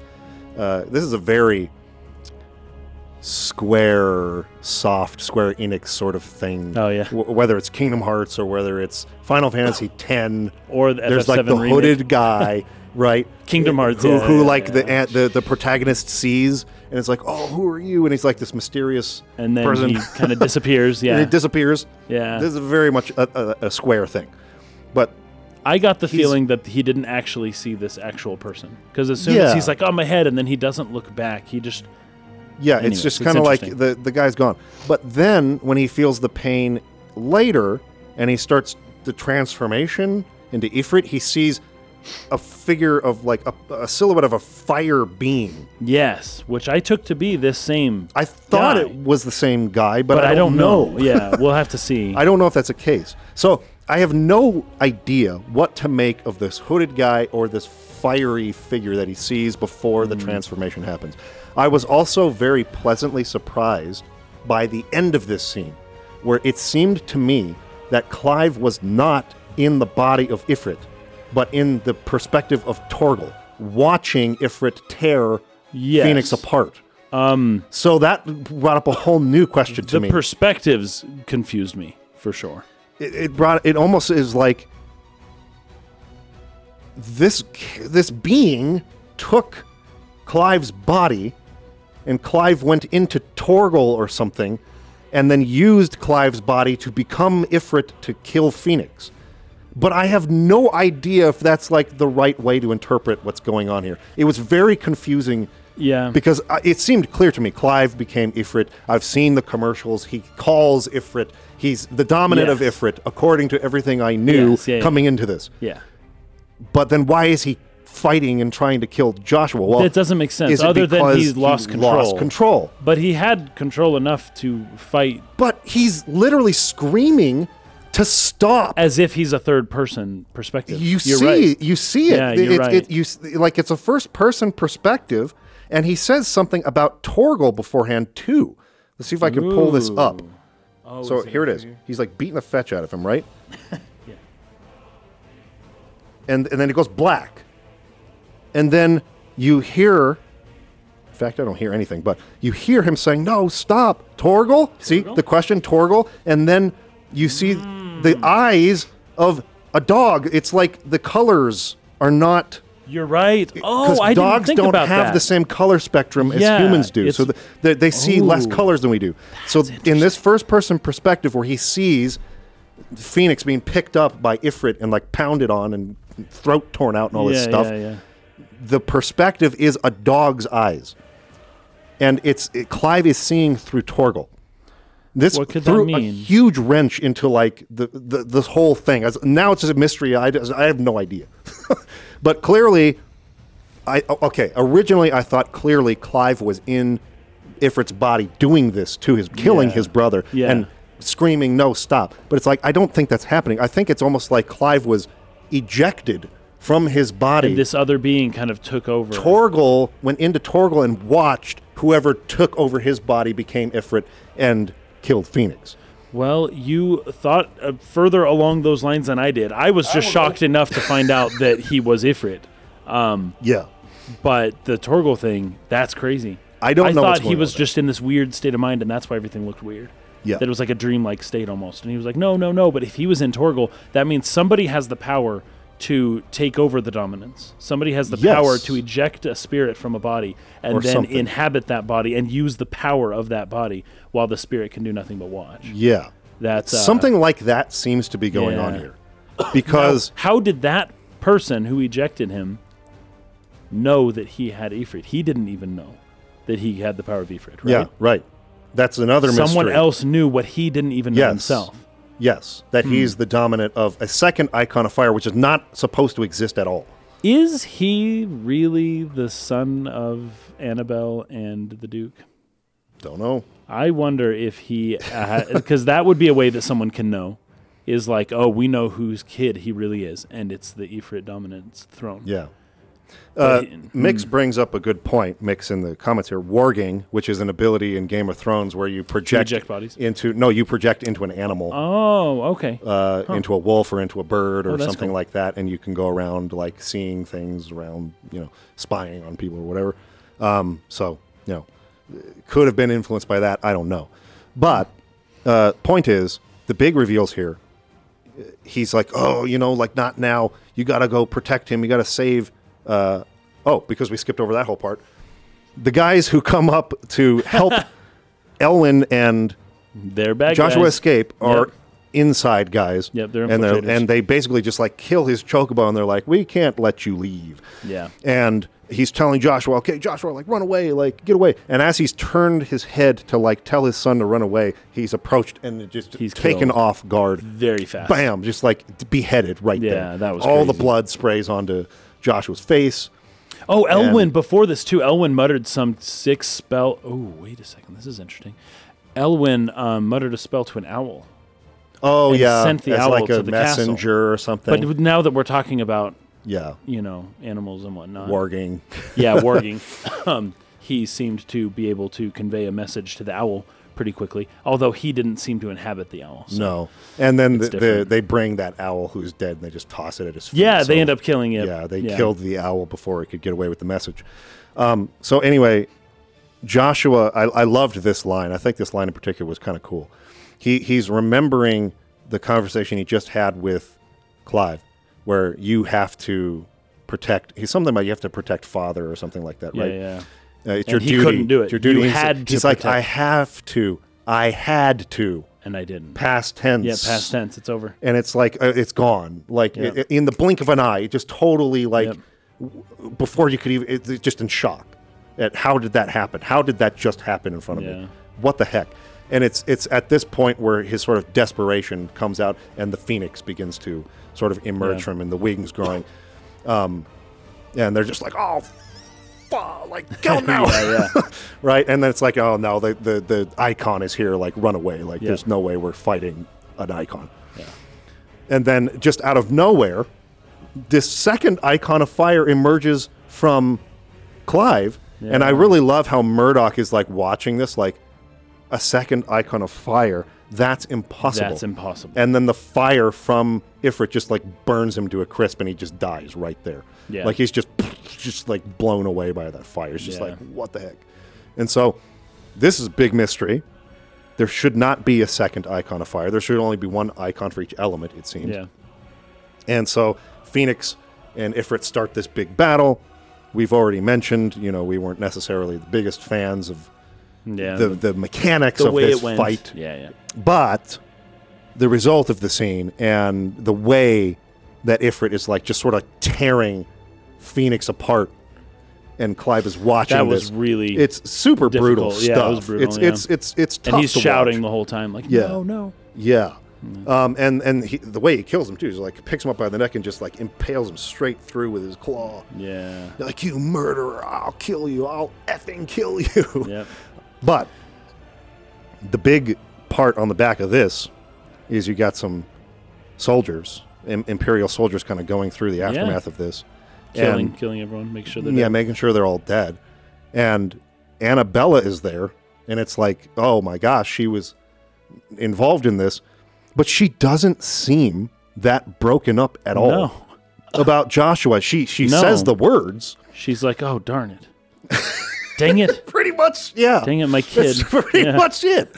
Be- and and this leads me to also believe that the reason she's not in anguish the way her words suggest she should be, because you know Joshua was my world, and now he's gone, is what she says. But she says it in this way of like, oh darn.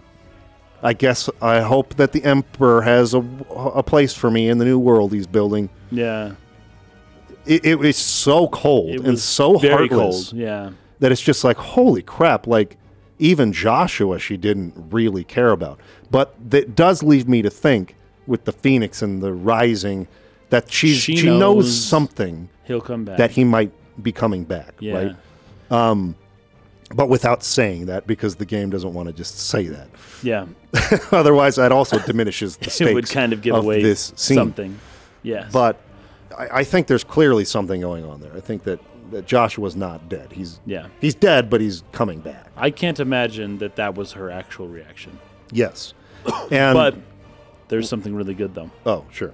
the soldiers around her called him um, they called him hell hellfire Oh, did they? Yeah, they said the Hellfire. Um, Oh, he was shoot. Maybe the the, the cinder block What he was shielded shooting. him from the flames or whatever. That's why Clive survived. Her. But uh, the Hellfire is the term for like the big attack that Ifrit does in all the attack. Final Fantasy games. oh, and all the Final Fantasy. Yeah, games. it- I see. Uh, Hellfire is its big like. Okay. Fire. Well, it's just interesting in light of what Annabelle said previously, where she said, I would brave hell itself to see my darling boy. Yes, Um, this makes me think just those two things together, coupled with her weird reaction and just she the knew. what's wrong.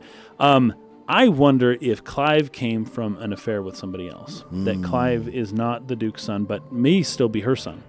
Um, or if Clive's adopted, or if Clive's just the That's Duke's an son. interesting I don't thought. know. But the reason why she doesn't like Clive at all, it would make a lot more sense if she was like, oh, you, either she knows that he's just not hers, or she knows that he's the thing that can supplant the Phoenix. well, or that he's the source of the hell that she has to brave to get to her darling. boy. Exactly, exactly. Um, in which case, she's like, no, the Phoenix were the were the Phoenix people. She has an inkling that Clive is going to kill Joshua, Yes. and that's why she resents him and hates him so much. And she's like, Oh. I, I. Anyways, I don't, I don't know. Maybe she's just a bad guy. I could don't know. be Maybe she's just something a to bad that. person. The, the- it's really interesting that Clive might. I didn't think of that. Yeah, I Clive didn't either might until be the just now. result of an affair between her and someone else other than Elwyn. in which case, That could be in crazy. which case, the person she had the affair with could be the one who knows the that dominant he's Ifrit. of Ifrit, who passed that to him. Yes. So he got the power of hell fire, the Ifrit dominant power from some unknown person.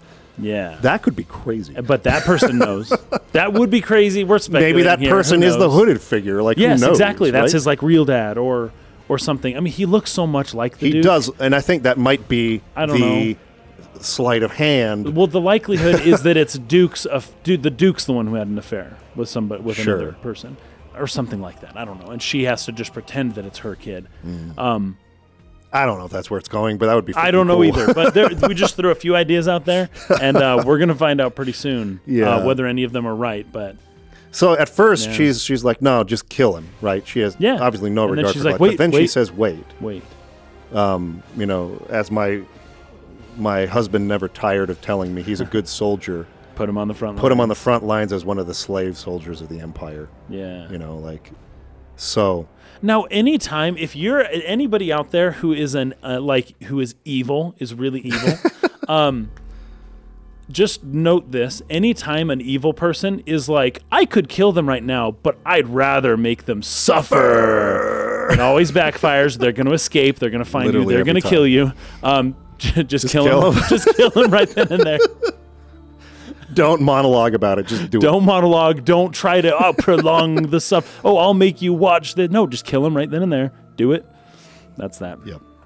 Um, and then even her servants are, are slain. Their throats are cut. Yeah, as she uh, walks seemingly at her command. It's almost Yeah. like she um doesn't want Anybody. Anybody- to know yeah. from the Rosaria what she did. you know, right. To be left Except, alive. I mean, you have No to have some witnesses. some conspirators, Yeah. uh, but none of the like quote good guys, right? Yeah. And that pretty much brings us to the end of what we're going to cover for this podcast, uh, this first episode. It's a long one. Thank you for joining us. Um, I have no idea. Usually we do this in a sort of a format where we tell people where to play up to next Yeah, time. we don't freaking know. no clue how far I'm going to get versus how Yeah. Oh. far you're going to get. So it's whoever gets the least far, that's as far as we go in the next episode. exactly. Uh, Play three ish, maybe four hours. Yeah, somewhere in that range. I, I think generally it's between a three and a five hour sort of mark, depending on how much is in there to analyze. But that's usually about how far we get each week. So um, that's the You know plan. what? I'm going to recant. If you're evil, yes, leave the person alive to continue suffering. That's actually a very good idea. it will never backfire. Um, definitely explain your plan. make them suffer for 20 years. Um, Yeah, especially if it's me. don't kill definitely them. Um, don't kill me and make me suffer as much as possible. And I definitely won't escape to. No, have my definitely not. revenge at I would some never point. even like think to try to do something Yeah. like that. So yeah, definitely Anyways, do that. Appreciate you guys for watching, and uh, looking forward to the next chapter. yeah, Um, me too. a lot of it, there are a lot of legitimately interesting mysteries here. Yeah. And uh, us having talked about it now, I'm really interested to see where they go with some things. What's gonna happen? And this game is it's very good and it's very Yeah. compelling. I want Yeah. to know what happens next. Yeah, it's good for sure. I'm I'm ready for the next part. So we'll see you next week.